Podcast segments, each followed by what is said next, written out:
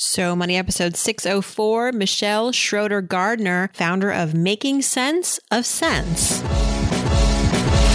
You're listening to So Money with award winning money guru Farnoosh Torabi.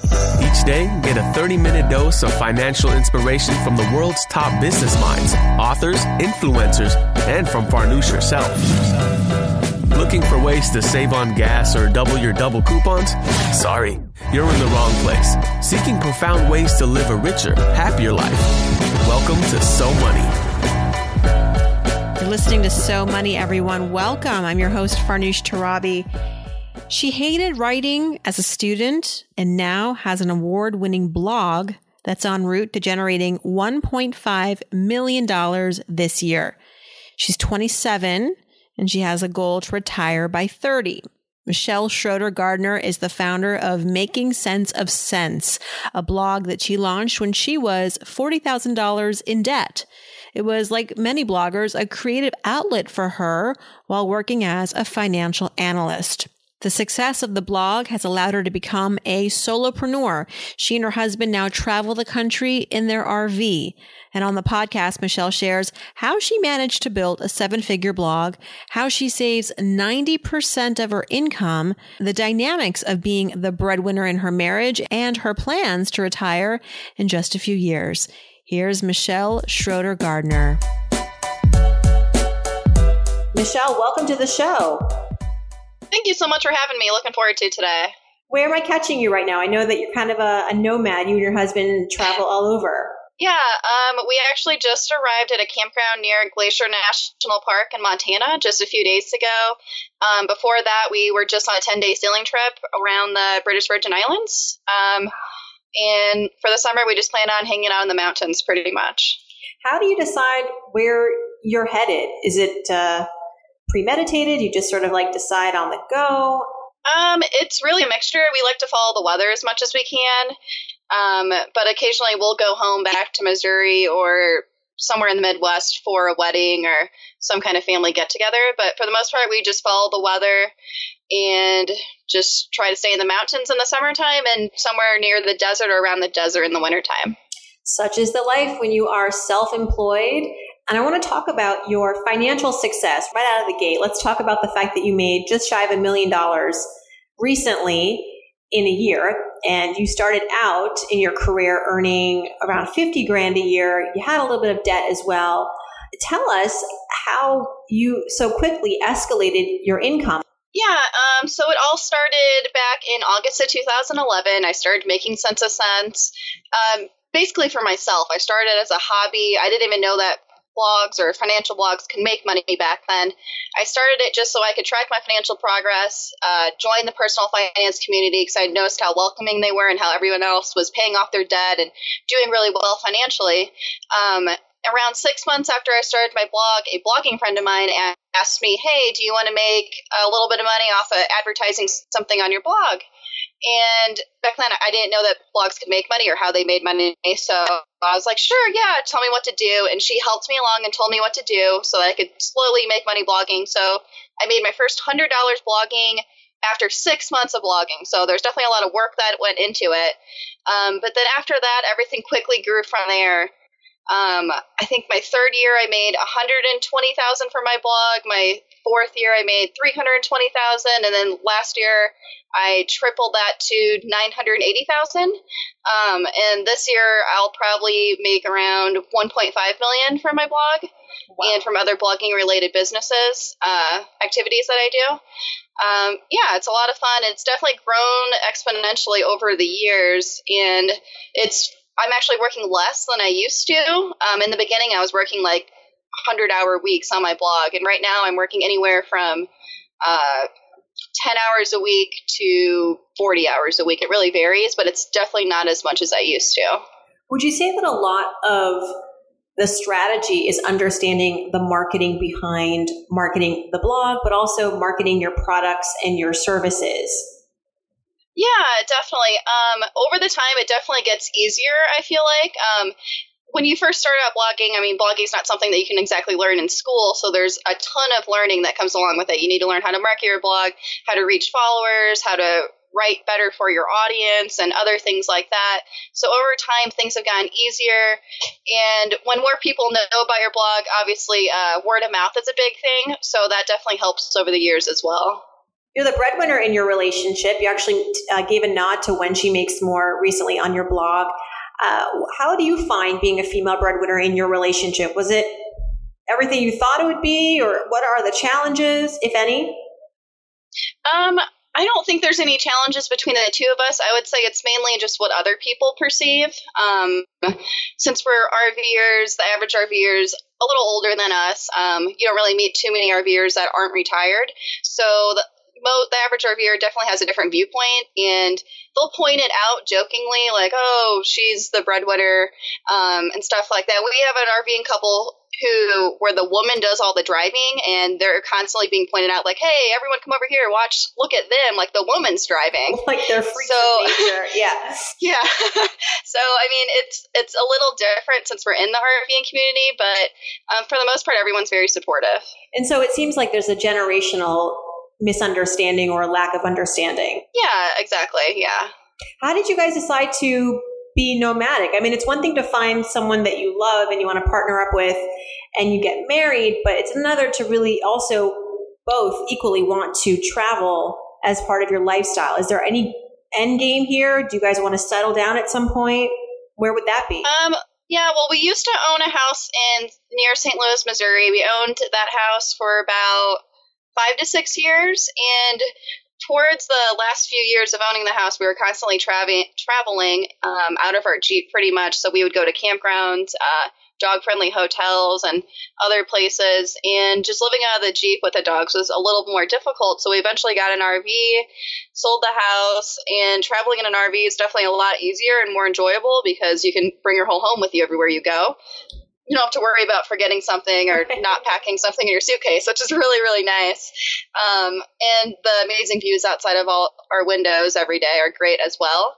Um, I don't know when we will settle down in a house again. Um, it'll probably be a long time from now. Our next plan is to live on a sailboat after this, and then probably some backpacking and bike touring and other things like that. Um, so it'll probably be at least a decade or two before we officially settle down again. Do you save a ton of money with this lifestyle, with all this traveling? There's probably expenses that you wouldn't have if you were in a home, but at the same time, you don't have a mortgage or rent. Um, well, it's actually pretty similar. Um, the house that we used to own was really affordable, and our RV actually cost three times the amount of the house that we used to own. So um, we definitely don't save money in that area. And we, we're spending more money on food because we like to go to new places and try out, like, oh, the top restaurant on TripAdvisor in the area or whatever.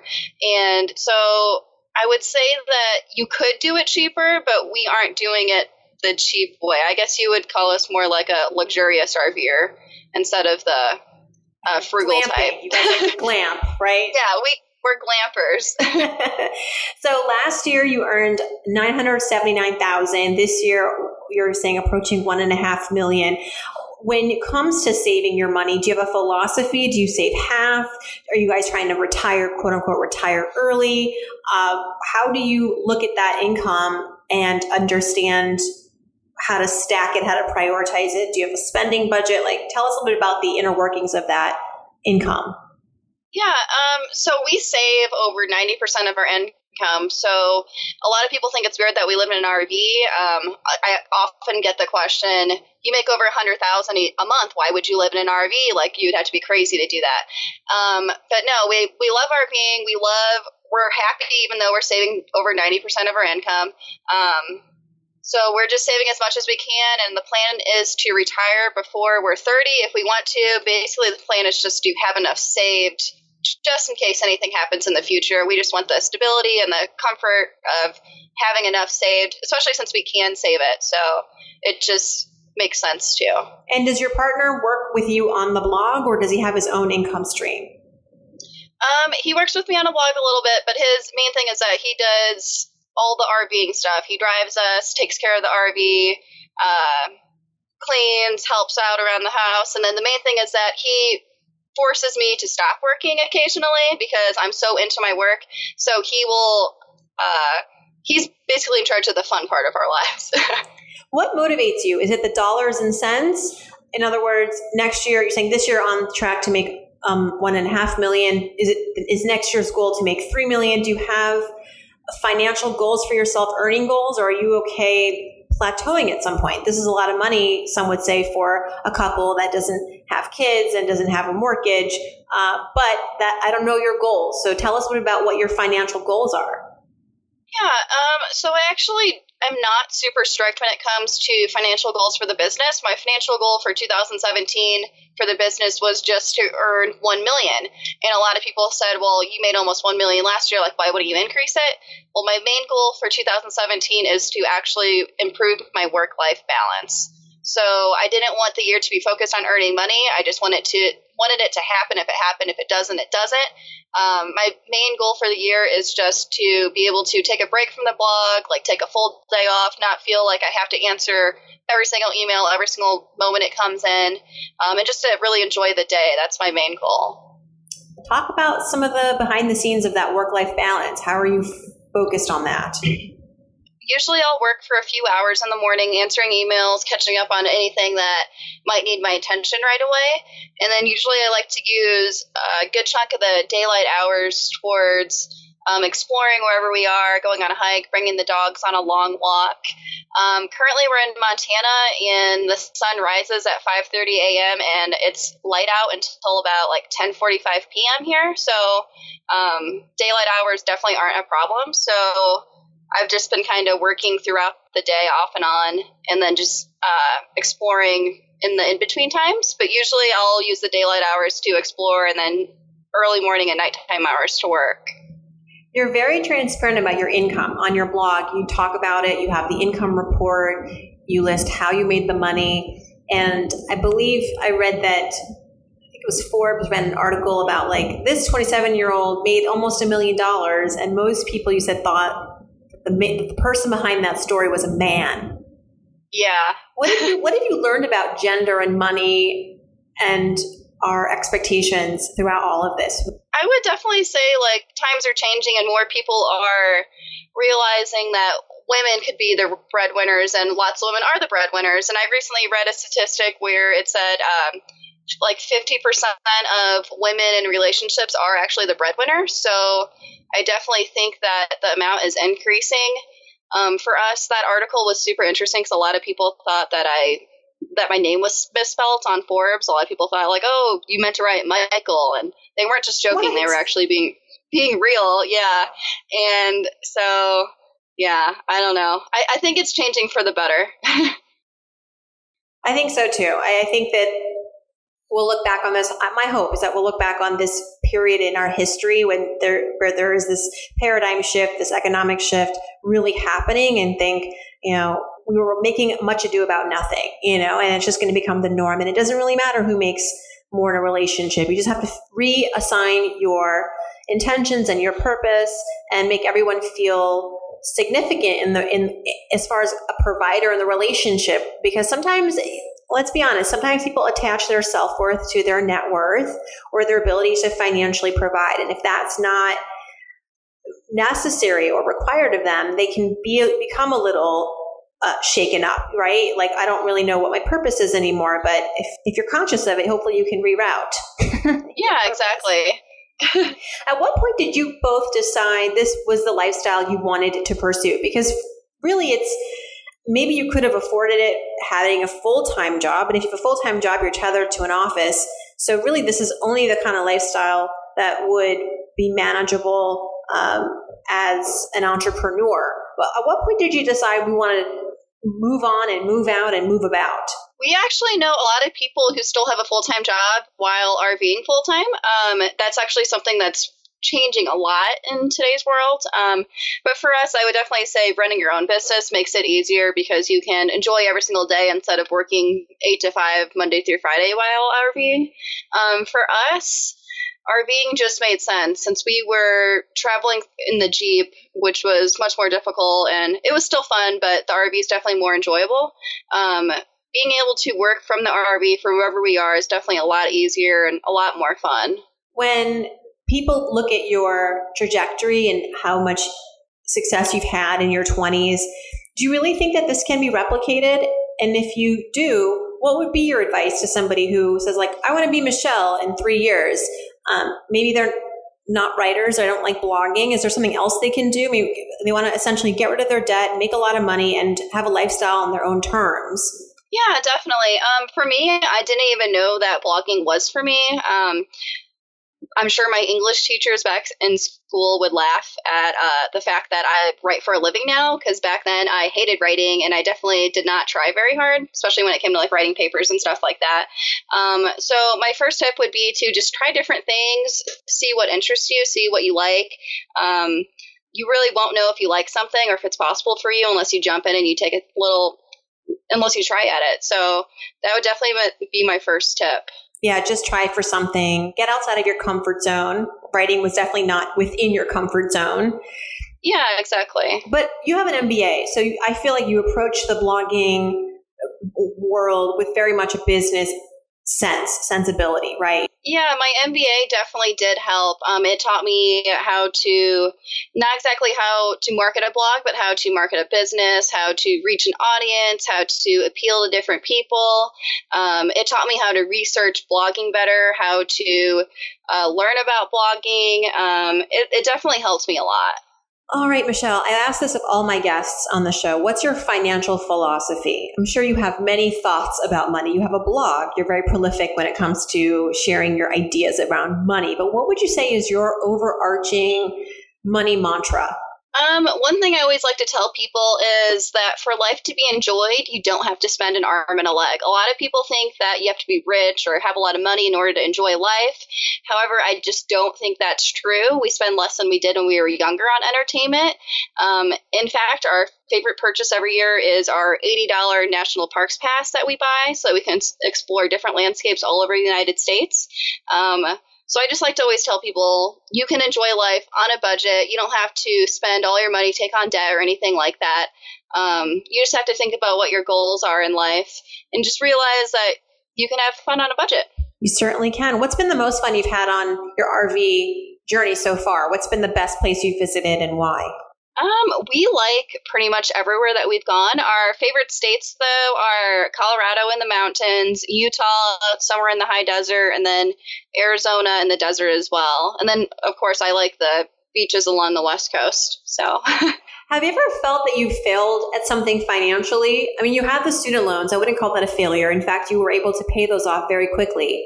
But is there something that you feel like, you know, that that wasn't my gold star moment. It was maybe a regret, a financial boo boo. See, I would say a part of the student loans were a financial failure of mine, um, just because I wasn't smart with that. I could have, I was working full time all throughout college, so I could have put money towards college, but instead I just thought debt was normal, that student loan debt was normal, so I took out student loans. I kept reading statistics like, oh, the average person has thirty to forty thousand dollars in student loan debt. So I kept thinking, well, if everyone else can do it, then that must be manageable for me. And I thought of debt that way back then. And that was definitely a huge mistake. Um, when I received my first student loan payment on my student loans. Um, they were very large and very overwhelming, and that was definitely a big mistake of mine. As I said earlier, you're very transparent about your finances. What's some of the strange feedback you may have gotten over the years as a result of putting it all out there? I imagine there's a lot of support for what you're doing, but maybe also some I don't know, some some criticism. What's uh, what, what what is the reaction that you get when you do this? Um, well, a lot uh, there's definitely a lot of support but occasionally i will receive an email or a comment from someone who thinks it's really odd that i would talk about money on a blog at all. Um, i recently wrote about this on my and blog they about found you online on your yeah. blog and they're curious about it. What yeah, I recently wrote about this in a blog post titled uh, "Why is talking about money more taboo than talking about sex?" Um, in there, I talked about how um, people are seven times more likely to tell someone that they have an STD over telling someone how much money that they make, which I think is very, very odd. Um, so I don't know. That would definitely be the number one thing. People think it's odd that I talk about money. They think it's really weird that I would publish income reports. Um, but for the most part, there's been a lot of support. Definitely not that much uh, hate or dislike on the income reports or the open money talks. Hmm. I have gotten occasional remarks where people don't like when I talk about, for example, how much I spend on things or the fact that I could pay off my car loan if I wanted to. I, I find that that's really odd that people instead wouldn't be excited for you, supportive of you, and I do wonder if there is a gender divide on that because most people who are reporting their incomes and their revenue streams online, I know many of them, they're guys and they get high fives over it. but yeah, exactly. women being very pro, like outwardly outspoken about money and their their success with money is it's a little harder to hear. I think I don't know for some reason, and I'm generalizing, but I, I've been at the brunt of it as well, and I don't think that my male podcasting colleagues probably would get the same kind of grief. And so, uh, tell yeah, us about. I think so tell us about a financial habit that you practice, that you and your husband perhaps practice to keep your, you know, to keep you guys saving 90% of your income. That's incredible. Yeah. Um, so one thing I do, um, I don't know if I would say it's healthy or unhealthy. Sometimes it could be unhealthy. Would be I like to look at my finances a lot. So I will look at my net worth more than once a month. So that that might be a little bit unhealthy, but I like to see how I'm doing making sure that I'm aware of how the financial situation is going, see what needs to be fixed. Um, I'm always just trying to better myself and better our financial habits. So by looking at it, I can see what I've done wrong and correct it right away. That's great. I think that that's amazing. Just think about people who want to lose weight, right? We get really obsessive with the scale. Yeah. Get on that scale. We figure out, you know, how much do we need to lose? How was the weekend? Did we gain weight? Did we lose weight? Can I have that piece of cake today? If not, you know, like I feel like we need some sort of metric, right? And if you're constantly looking at that metric, that benchmark, it's, if anything, it's going to just make you more aware, and awareness is very productive. Let's do some So Money fill in the blanks. This is when I start a sentence and then you finish it, first thing that comes to mind, okay? Yeah. If I won the lottery, you don't play the lottery, do you? No. No. if you did win, let's say, maybe not the lottery, but like someone just gave you like a publisher's clearinghouse check for $25 million, what would you do? Would you change anything about your lifestyle? What would be the first thing you would do? I don't think I would change anything. Honestly, I'd be really boring and I'd probably save a lot of it and I'd probably find ways to responsibly help like friends and family members around me. Um, but I'd probably be pretty boring with it because life's pretty good right now. yeah, I mean, have family and friends come out of the woodwork and been asking for money. I feel like that's that happens to people. If it's perceived to be a lot of money by anyone, they may come and ask you for some. Yeah, it's it's happened. That's why responsibly helping others is what I would really enunciate there. Mm-hmm. yeah. One thing I spend on that makes my life easier or better is RVing. did you grow up wanting to do this? No, I actually did not. Up until we so we started RVing almost 2 years ago. It'll be 2 years and like five days or something. Um, before then, I'd actually had never been in an RV, so yeah, it definitely wasn't something that was on my mind. You've probably gotten really good at downsizing and making your life efficient because you don't have a lot of room. Yeah, exactly. There's we don't spend as much as we used to because we have to think about, oh, well, where's that going to go? Exactly, so. which makes it easier to save 90% because you can't you can't you don't have room for stuff. Yeah, if we get something, then we have to get rid of something. Right. So. One thing I splurge on. So, what's a good splurge? You guys said you like to eat out, try out sorts of top restaurants, but something else? Um. So yeah, those are de- those would definitely be two splurges. Another one would probably be our Jeep. Um, we spend a lot of money on our Jeep so that we can go off roading in it and uh, camp further away in it as well. One thing I wish I had learned about money growing up. We didn't even talk about your childhood, but I'm curious to know what your experience with money was as a kid. So, I didn't learn a ton about money as a kid, mainly just through watching my parents handle money. Uh, my mom isn't the greatest with money, and my dad was actually really good with money. So, watching that dynamic play out uh, definitely influenced my money behaviors. Um, I would say that one thing I wish I had known about money when I was growing up was to not let money control you. Um, I saw how money controlled everyone around me, and I think that's why I'm so obsessive about checking my finances. It's because it's kind of controlling me. So that's definitely one thing I'm still working on, like me controlling money instead of money controlling me. Right. And last but not least, I'm Michelle Schroeder Gardner. I'm so money because because I paid off forty thousand dollars in debt in seven months. I now have a business that I love. I can retire whenever I want, and I RV full time.